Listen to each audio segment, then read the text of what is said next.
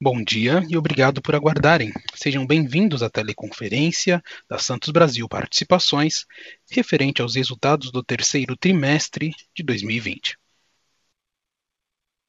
Estão presentes hoje conosco o diretor-presidente Antônio Carlos Sepúlveda, o diretor econômico-financeiro e de relações com investidores, Daniel Pedreira Dória, e o diretor comercial, Ricardo dos Santos Buteri. Informamos que esse evento está sendo gravado e que todos os participantes estarão apenas ouvindo a teleconferência durante a apresentação da Santos Brasil Participações. Em seguida, iniciaremos a sessão de perguntas e respostas, quando mais instruções serão fornecidas. Caso algum dos senhores necessite de alguma assistência durante a teleconferência, queiram, por favor, solicitar a ajuda de um operador, digitando asterisco zero.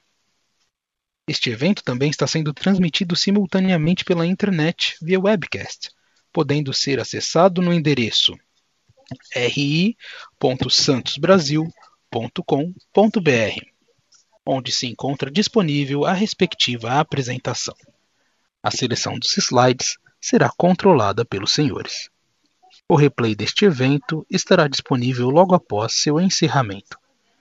Lembramos que os participantes do webcast poderão registrar via website perguntas para Santos Brasil Participações, que serão respondidas após o término da conferência pela área de RI. Antes de prosseguir, gostaríamos de esclarecer que eventuais declarações que possam ser feitas durante esta teleconferência, relativas às perspectivas de negócios da Santos Brasil Participações, projeções, metas operacionais e financeiras, constituem-se em crenças e premissas da administração da companhia, bem como informações atualmente disponíveis para Santos Brasil Participações. Considerações futuras não são garantias de desempenho e envolvem riscos, incertezas e premissas, pois se referem a eventos futuros e, portanto, dependem de circunstâncias que podem ou não ocorrer. Investidores e analistas devem compreender que condições econômicas gerais, condições do setor e outros fatores operacionais podem afetar os resultados futuros da Santos Brasil Participações e podem conduzir a resultados que diferem materialmente daqueles expressos em tais considerações futuras. Gostaria agora de passar a palavra ao Sr. Daniel Pedreira Doria, que iniciará a apresentação. Por favor, Sr. Daniel, pode prosseguir. Bom dia a todos. Obrigado pela presença. Mais uma teleconferência da Santos Brasil. Espero estejam todos bem. Ah, participam aqui comigo o Antônio Carlos Sepúlveda, diretor-presidente da companhia, nosso diretor comercial Ricardo Buteri.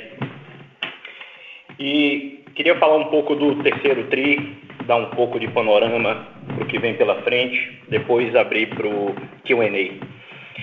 Ah, o terceiro trimestre de 2020 apresentou os primeiros sinais mais consistentes de uma recuperação nos volumes movimentados e também no mix operado pela Santos Brasil. Desde o mês de julho, temos experimentado um crescimento mês a mês, inclusive no Tecon Santos, o que nos faz crer que a fase mais aguda da crise e dos impactos da pandemia da Covid-19 sobre as operações da companhia tenha ficado para trás.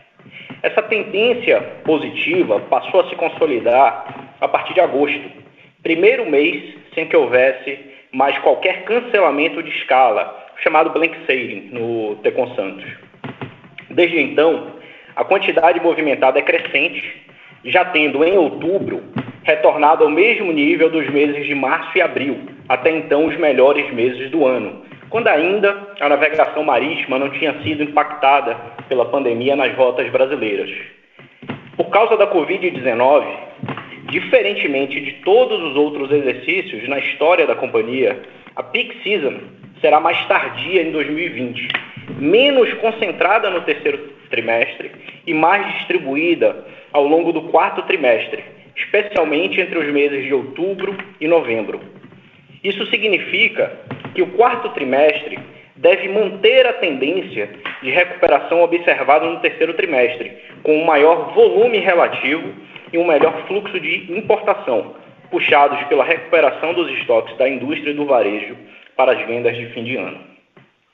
Apesar da retomada gradual, já é um cenário bem mais promissor do que aquele traçado na nossa última teleconferência de resultados, quando ainda muitas incertezas quanto à retomada econômica estavam no ar. Hoje, a nossa leitura do ambiente de negócios no Porto de Santos para 2020 é mais benigna, porque os volumes de contêineres se mostram estáveis no acumulado de janeiro a setembro, se comparados ao mesmo período de 2019, o que representa uma taxa de ocupação do Porto de Santos da ordem de 80%, em base anualizada.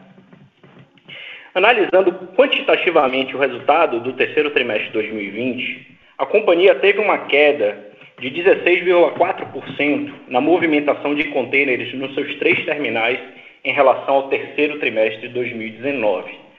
O Tecon Santos apresentou uma retração de 18,3% no volume de cais, com piora no mix de importação, cujo volume caiu quase 33% ano contra ano. A utilização de capacidade do Tecon Santos, em base anualizada, foi de 77%, e nossa participação de mercado no Porto de Santos foi de 34,3% no trimestre, uma ligeira alta de market share em relação ao trimestre anterior. Há uma peculiaridade no rol de serviços operados pelo Tecon Santos que nos confere uma maior influência sobre o fluxo de importação, mais impactado pelos efeitos econômicos da pandemia e um menor grau de exposição à exportação, quando comparado aos nossos concorrentes diretos no, no porto. E foi justamente esse segmento, o de exportação, que se mostrou mais resiliente durante a crise da, da Covid-19. Por sua vez, o Tecom Vila do Conde sofreu uma retração menor, de 10,4% na movimentação de contêineres, mas influenciada pela queda de 20% no volume de contêineres vazios. Destacamos o crescimento de embarques de carga refrigerada, na esteira das crescentes exportações de carne congelada, especialmente bovina. A nossa operação no Porto de Ibituba foi positivamente influenciada pelos novos contratos de carga geral, principalmente embarques de celulose e commodities alimentícias celebrados no segundo trimestre de 2020. Já o terminal de veículos, o, o TEV, é, que apresentou retração acentuada né, no, no volume movimentado no primeiro semestre do ano, apresentou uma reação importante no terceiro trimestre. A queda ano contra ano no total de veículos movimentados foi de somente 2,4%. Na comparação com o trimestre anterior, o volume movimentado cresceu 175%, devido à recuperação nas exportações de veículos. Acreditamos que esse ritmo de recuperação se mantenha no próximo trimestre. Na Santos Brasil Logística, a queda no volume de contêineres importados no Porto de Santos continuou impactando o volume de armazenagem. Apesar da retração, observamos que a indústria automotiva, onde a SBLog tem uma participação importante na logística de autopeças, iniciou o processo de normalização na produção com o reaquecimento das vendas de veículos no mercado doméstico, depois de meses muito fracos, como maio e junho. Um ponto positivo é que a receita líquida da SBLog apresentou queda inferior ao volume, explicado pelo aumento no ticket médio, fruto do melhor mix de carga fracionada, da renegociação de contratos e de uma maior diversidade de serviços ofertados, como, por exemplo, operações de entreposto aduaneiro. Do lado financeiro, a receita líquida consolidada alcançou 220 milhões de reais no terceiro trimestre de 2020, queda de 12% em relação ao terceiro trimestre de 2019. Vale aqui aquela ressalva que eu tenho, que eu tenho feito, né, no sentido da companhia já não incluir no box rate cobrado do armador a parcela equivalente à TUP, que é a taxa de utilização portuária, que agora é cobrada pela autoridade portuária diretamente dos armadores. O EBITDA da Santos Brasil somou aproximadamente 50 milhões de reais, com margem de 22,5%, o que representa uma queda de 16,3% em relação ao terceiro trimestre de 2019. Se compararmos ao segundo trimestre de 2020, no entanto, o EBITDA apresentou crescimento de quase 18%. Ganhos de eficiência e redução de custos e despesas mostraram-se fundamentais para a manutenção da margem EBITDA nesse patamar, com uma queda inferior a 2%, se comparado ao terceiro trimestre de 2019. Se ajustarmos a margem ao resultado recorrente, ainda assim estamos falando de uma contração da ordem de apenas 5%. No bottom line, a companhia reportou prejuízo líquido de 5,5 milhões de reais, comparado ao lucro líquido de 7,7 milhões de reais no terceiro trimestre de 2019. Quanto aos investimentos, continuamos avançando no projeto de modernização e extensão do cais do Tecon Santos, com o cronograma de entrega das obras mantido para o segundo semestre de 2021. No terceiro trimestre de 2020, foram investidos 62 milhões de reais, praticamente no Tecon Santos, o que leva para 172 milhões de reais o capex acumulado do ano. Mantido o ritmo programado, devemos fechar 2020 com desembolso total entre 180 e 220 milhões de reais. Já finalizando as minhas considerações iniciais, não poderia deixar de destacar o follow-on da companhia, com a captação de 790 milhões de reais. Esses recursos serão destinados a financiar o crescimento da empresa no setor portuário de logística integrada ao porto, dando início a mais um ciclo de expansão de nossas atividades. Com a emissão de ações realizada em setembro, a companhia encerrou o terceiro trimestre com a posição de caixa e aplicações financeiras da ordem de 1,1 bilhão, o que representa um caixa líquido de 655 milhões de reais, descontada a dívida bruta total. Os desafios derivados da pandemia no Brasil e no mundo ainda estão sendo sentidos, mas os sinais de recuperação que temos visto na ponta doméstica e em nossos negócios nos deixa mais confiantes com 2021, num contexto em que a Santos Brasil renegociará contratos comerciais importantes e avaliará outras oportunidades de crescimento no setor, impulsionando assim a sua geração de caixa operacional. Bom, é, essas eram as considerações iniciais. Estou aqui à disposição, juntamente com Antônio Carlos, com Ricardo Buteri, para darmos início ao, ao QA. E já agradecendo aqui a participação de vocês. Muito obrigado. Obrigado. Iniciaremos agora a sessão de perguntas e respostas. Caso tenha alguma pergunta, por favor pressione asterisco 1 de seu telefone. Se a qualquer momento sua pergunta for respondida, por favor pressione asterisco 2 para se retirar da fila. As perguntas serão respondidas à medida que forem recebidas. Solicitamos a gentileza de tirarem o fone do gancho ao efetuarem a pergunta. Dessa forma, uma ótima qualidade de som será oferecida. Nossa primeira pergunta vem de Gabriel Rezende, Bradesco BBI. Olá, bom dia, pessoal. É, tenho duas questões. A, a primeira, é, queria entender como que vocês estão vendo esse cenário de, de recuperação de volumes, é, uma recuperação mais, mais gradual do lado de importações, mas também isso aliado ao, ao patamar atual do câmbio, como que, que tudo isso impacta aí as negociações da Santos Brasil com a Maersk? Enfim, queria entender se tem alguma, algum update nesse sentido.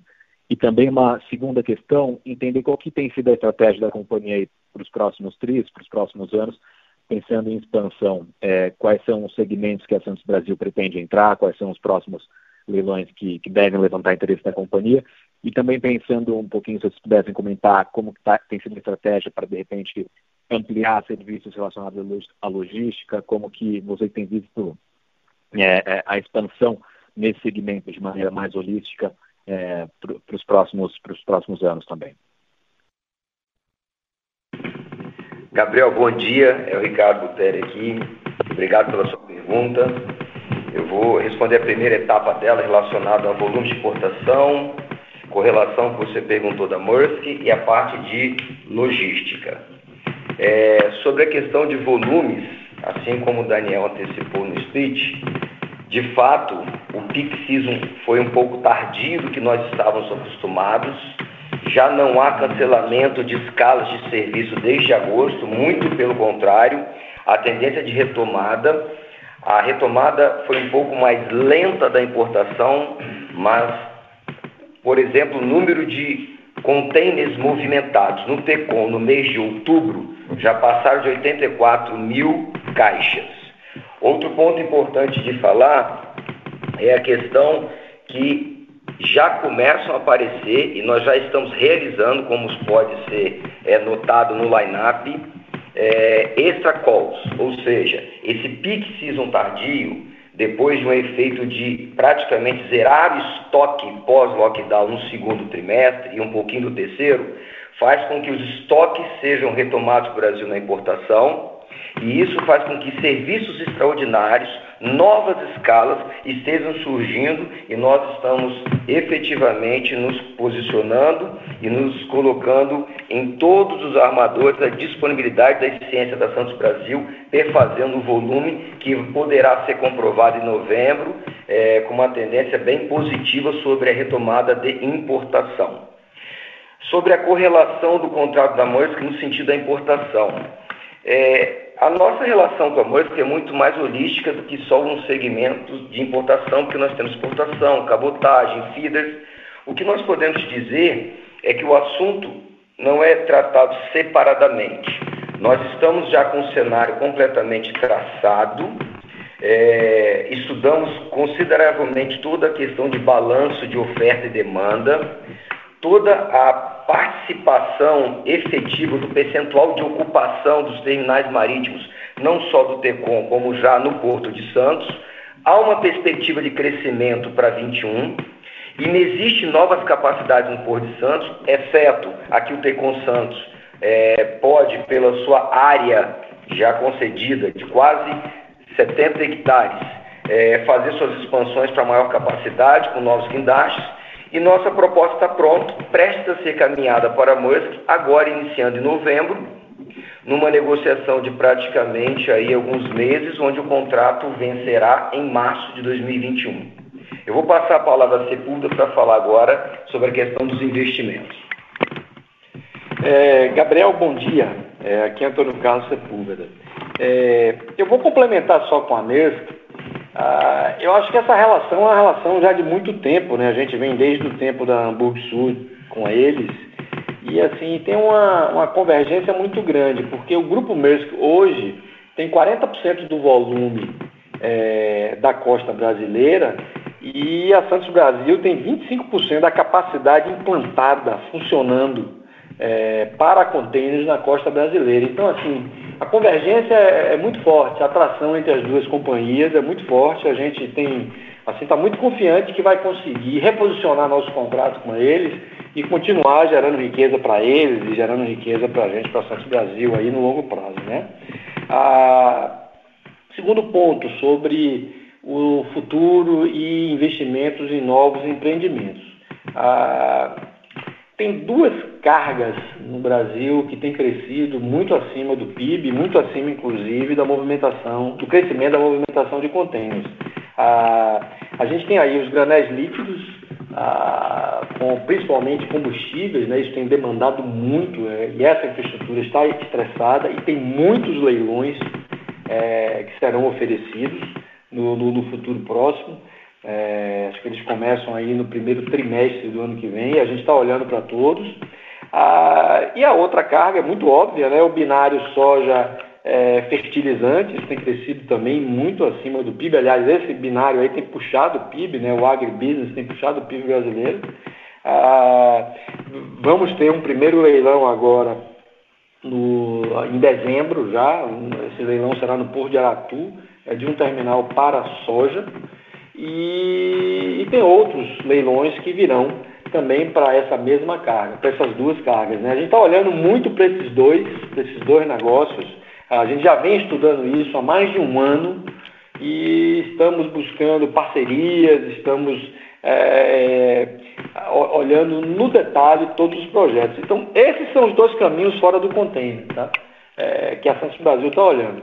Tem a logística também, a gente já faz logística, a, a logística ela, no Brasil ela vem se sofisticando, a Santos Brasil vem introduzindo muita tecnologia e continua a desenvolver esse business com os clientes, principalmente do Tecpon Santos em São Paulo. E esse é o nosso principal objetivo. A gente não vai ficar limitado a isso, é, a gente está sempre buscando bons negócios, mas assim, a, a, demanda por uma solução única, por um one-stop shop, cada vez é mais presente. É, nós desenvolvemos já o nosso conhecimento em centro de distribuição, em B2C, em B2B, é, a entrega direta para clientes finais dos nossos clientes. Tem muita indústria que fechou fábrica no Brasil, montou fábrica no exterior e demanda aqui uma solução mais completa. E é isso que a gente vem fazendo. A gente é, tem, tem, tem novos projetos, acabamos de abrir um novo centro de distribuição, assim tem, tem uma boa demanda por ele já. A, a própria pandemia né, vem, vem demandando muito da logística, principalmente a entrega para cliente final, e a gente vem estudando isso também. Então, assim, eu não sei se a gente conseguiu responder, sua pergunta ela é bem ampla, mas se tiver mais alguma, precisar de mais alguma informação, por favor, estamos aqui à sua disposição. Está ótimo, muito bem respondido. Obrigado. Senhoras e senhores, lembramos que para fazer perguntas, basta digitar asterisco 1. Nossa próxima pergunta vem da plataforma de webcast e é do senhor Rodrigo Munhoz.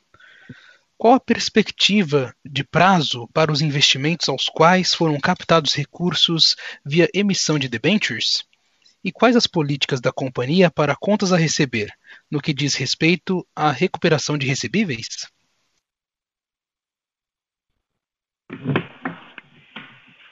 Em relação a, ao cronograma de, de, de, uso dos recursos das debentures, uh, nós fizemos essa captação via debentures em 2019, um total de 360 milhões de reais, 300 milhões uh, pela SBPAR, 60 milhões pela Convicom SA, que é a arrendatária do, de Vila do Conde. Os recursos captados pela Convicom SA já foram, já foram destinados à expansão do Tecom Vila do Conde, já, já, já aplicados, já alocados.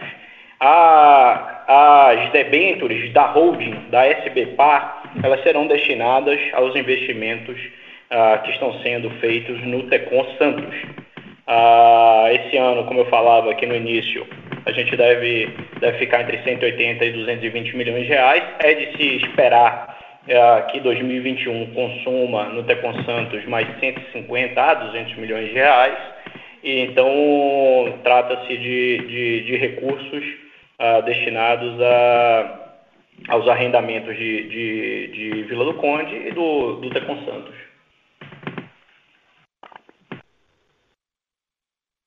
Em relação à recuperação de, de recebíveis, a, a, nossa, a nossa inadimplência é relativamente baixa, né? nossos clientes são clientes grandes, é, que em que pese um ou outro atraso, onde a gente vê uh, uma provisão ali a partir de 90 dias, são clientes que não, não são inadimplentes. Então, é, um, é, o, é o curso normal de, de, de, toda a cobrança, onde a gente tem sido, inclusive, bem sucedidos, isso aí espelha, está espelhado no resultado do terceiro TRI, é, que é uma ação conjunta entre financeiro e comercial é, e, e tem mostrado, tem mostrado resultado, mantendo sim um índice de recuperação elevado e um índice de inadimplência baixo, absolutamente sob controle. A próxima pergunta, também da plataforma de webcast, vem do Sr. Luiz Augusto, da Equity Capital. O Porto de Santos foi apontado pelo ministro da Economia Paulo Guedes para ser privatizado. Como a Santos Brasil se prepara para tal evento? Que poderá alavancar novas oportunidades para a empresa.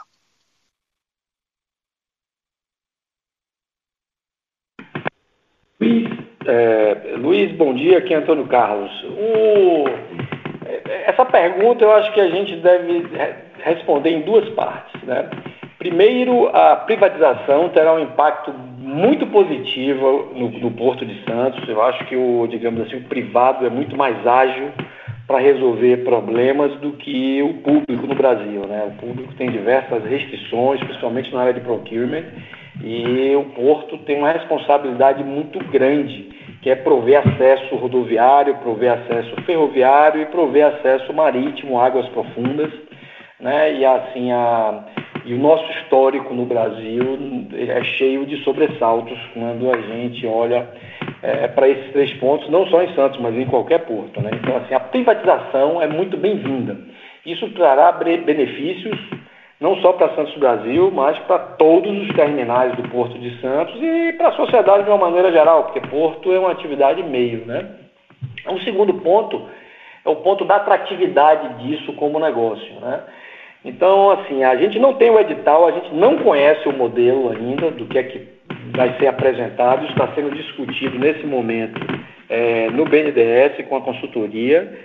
Mas, assim, a Santos Brasil tem interesse, nós temos interesse sim em olhar é, e a depender do edital participar. A gente conhece muito o negócio Porto, conhece muito o Porto de Santos, estamos no Porto de Santos desde 1997 e acreditamos que a depender de como sai o edital, aqui a gente seja muito competitivo para participar dessa licitação. Próxima pergunta também vem da plataforma de webcast e é do senhor Roberto.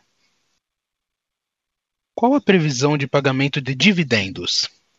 Tenho ações há quase dois anos e recebi poucos proventos. É, sou um investidor pequeno, igual a milhares de outros na bolsa. Oi, Roberto. Obrigado aí pela, pela pergunta. É, também sou acionista da, da companhia e e me identifico com a sua pergunta. O que a gente, a nossa política é sempre de adequar o pagamento de dividendos a, ao resultado do exercício, né?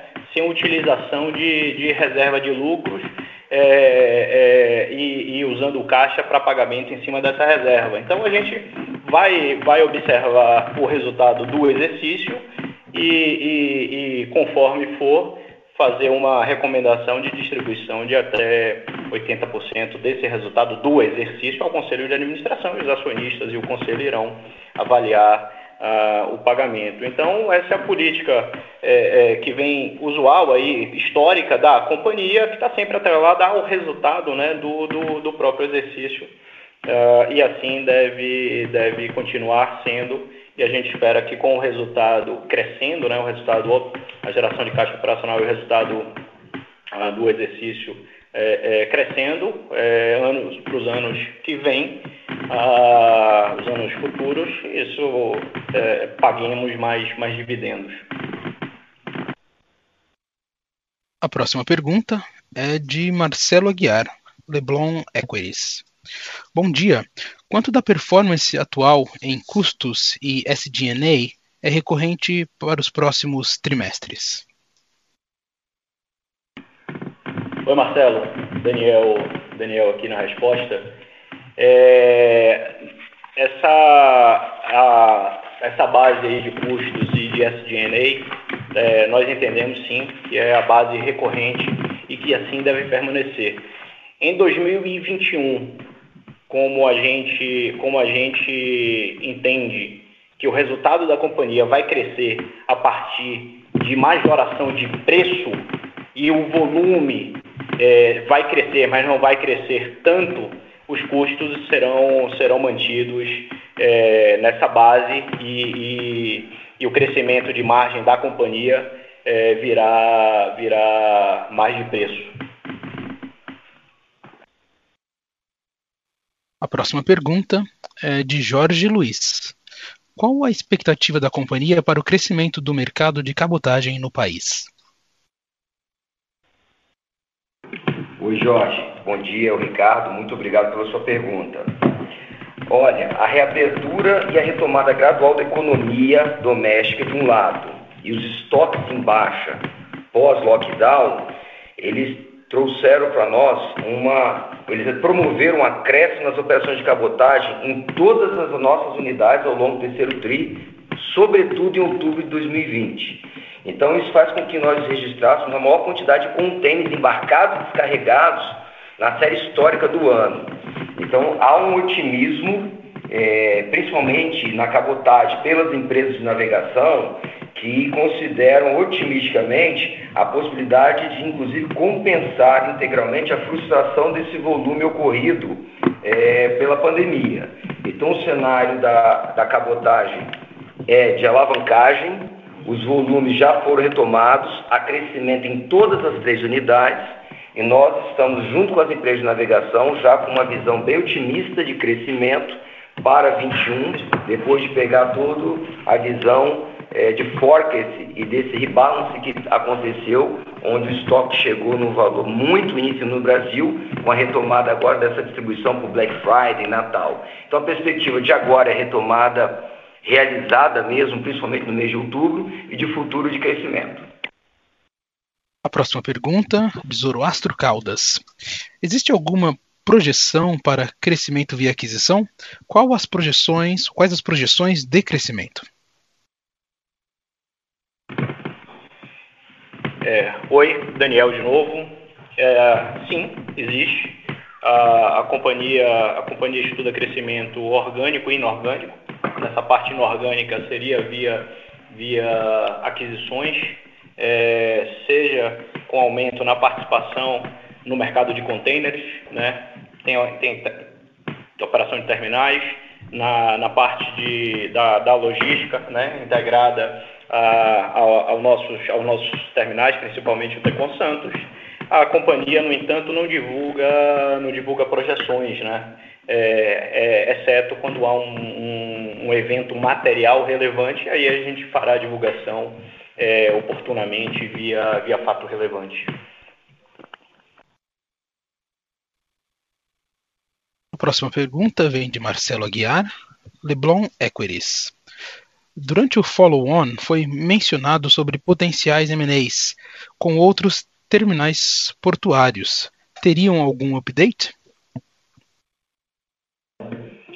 Marcelo, eu vou, eu vou responder aqui na linha da, da pergunta anterior, de que temos analisado, temos é, é, é, identificado alvos mas não há, no momento, nenhuma, nenhum fato relevante que a gente é, é, pudesse, ou fosse caso de mencionar no, no call. Então, a companhia o fará é, é tão logo é, haja algo a comunicar ao, ao mercado.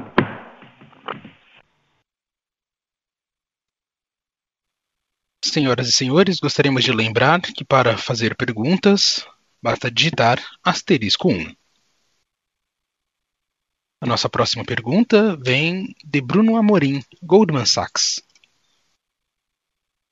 Oi, bom dia a todos. É um follow-up em cima dessa última pergunta. Eu sei que vocês não podem dar muitos detalhes agora de, de eventuais targets de M&A, mas vocês podem falar um pouco sobre o racional para o M&A, dar um pouco mais de detalhe, qual que seria a lógica por trás do M&A? Tem, tem sinergia? A sinergia vem de negociação de, de preço?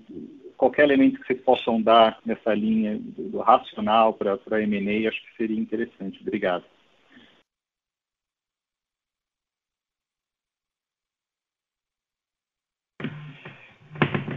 Bruno, é, Daniel, Daniel falando, olha só, de, de forma assim, muito qualitativa, né, o que, é que a gente pode, o que, é que a gente pode falar. É, o que a gente quer, quando você olha o mercado de container, de terminal, qual é o ideal? É você estar tá em mercados é, de baixa competição e com demanda, demanda crescente, né? A gente teve, teve sucesso ao enxergar isso, por exemplo, em Vila do Conde, no, no Pará que teve os percalços iniciais de qualquer empreendimento, mas que há quatro, cinco anos mostra que, que, que, o resultado é crescente, há uma demanda latente e essa demanda tem sido capturada, investimentos têm sido feitos e, bem, e bem, estão sendo bem, bem remunerados.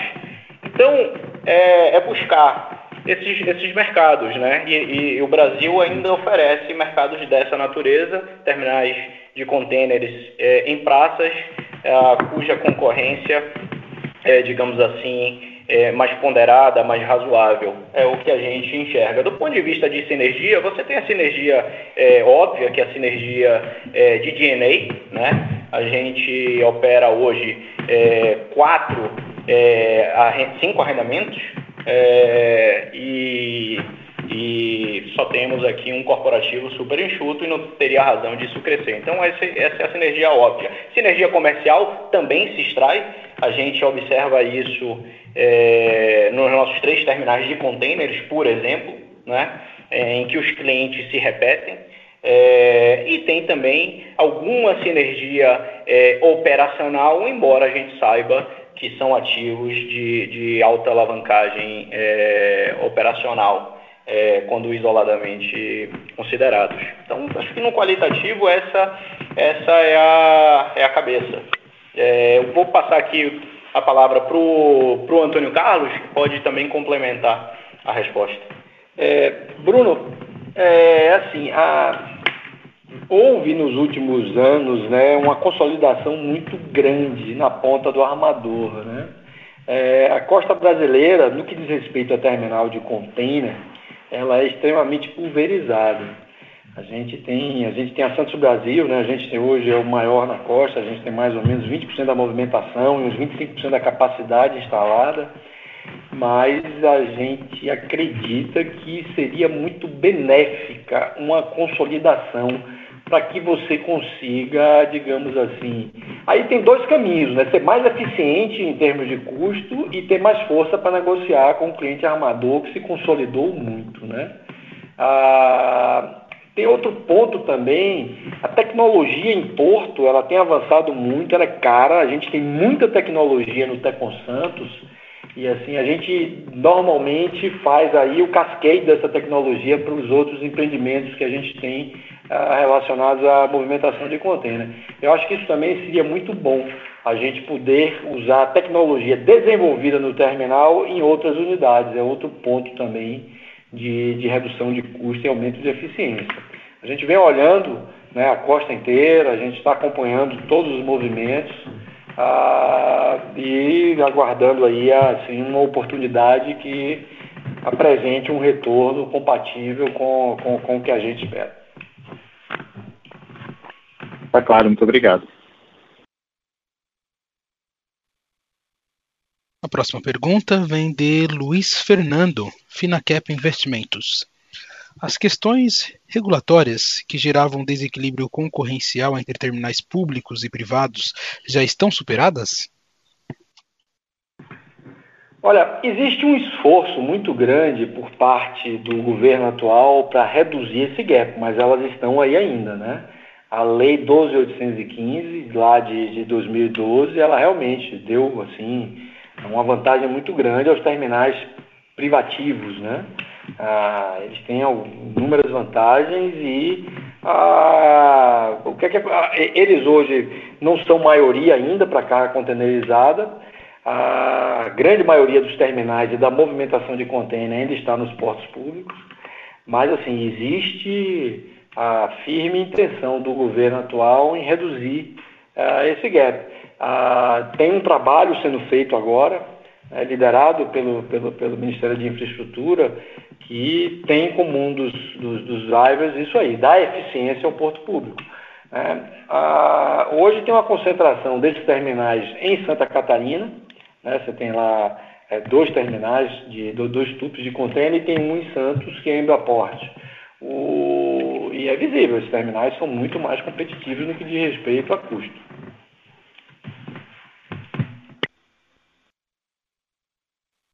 A próxima pergunta vem da plataforma de webcast, é do senhor André. Qual é o caixa da empresa atualmente?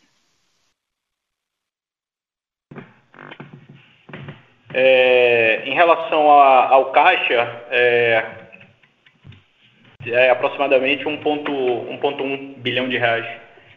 É, reportamos agora no terceiro TRI, fechado em setembro, 1,08 bilhão.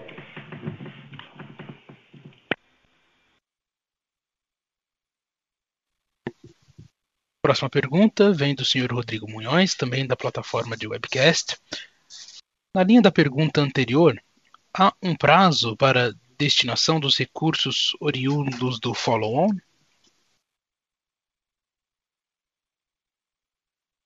Olha, não, não há um prazo definido. O prazo é encontrar, é, é encontrar é, ativos ou oportunidades em, em leilões que, que, tragam um retorno é, é adequado para esse capital. Não há um prazo é, para o desembolso, mas também a ideia da companhia não é ficar sentada é, nesse caixa por tempo por tempo longo, indefinido. É, estamos ali é, buscando, buscando fechar algumas oportunidades identificadas e se encontrarmos, é, se entendermos que, que, que, faz sentido, faremos o uso, o uso dele é, no menor tempo, tempo possível.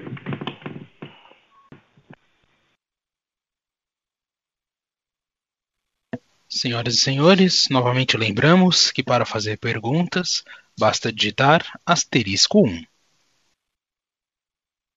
Com licença, encerramos neste momento a sessão de perguntas e respostas. Gostaria de passar a palavra ao Sr. Daniel para as considerações finais. Por favor, pode prosseguir. Pessoal, apenas, apenas agradecer aqui mais uma vez a presença de todos, as perguntas. Esperamos é, é, vê-los na, na conferência para discutir aqui o quarto trimestre de 2020. Um obrigado, um bom dia a todos. A teleconferência da Santos Brasil Participações está encerrada. Agradecemos a participação de todos e tenham um bom dia.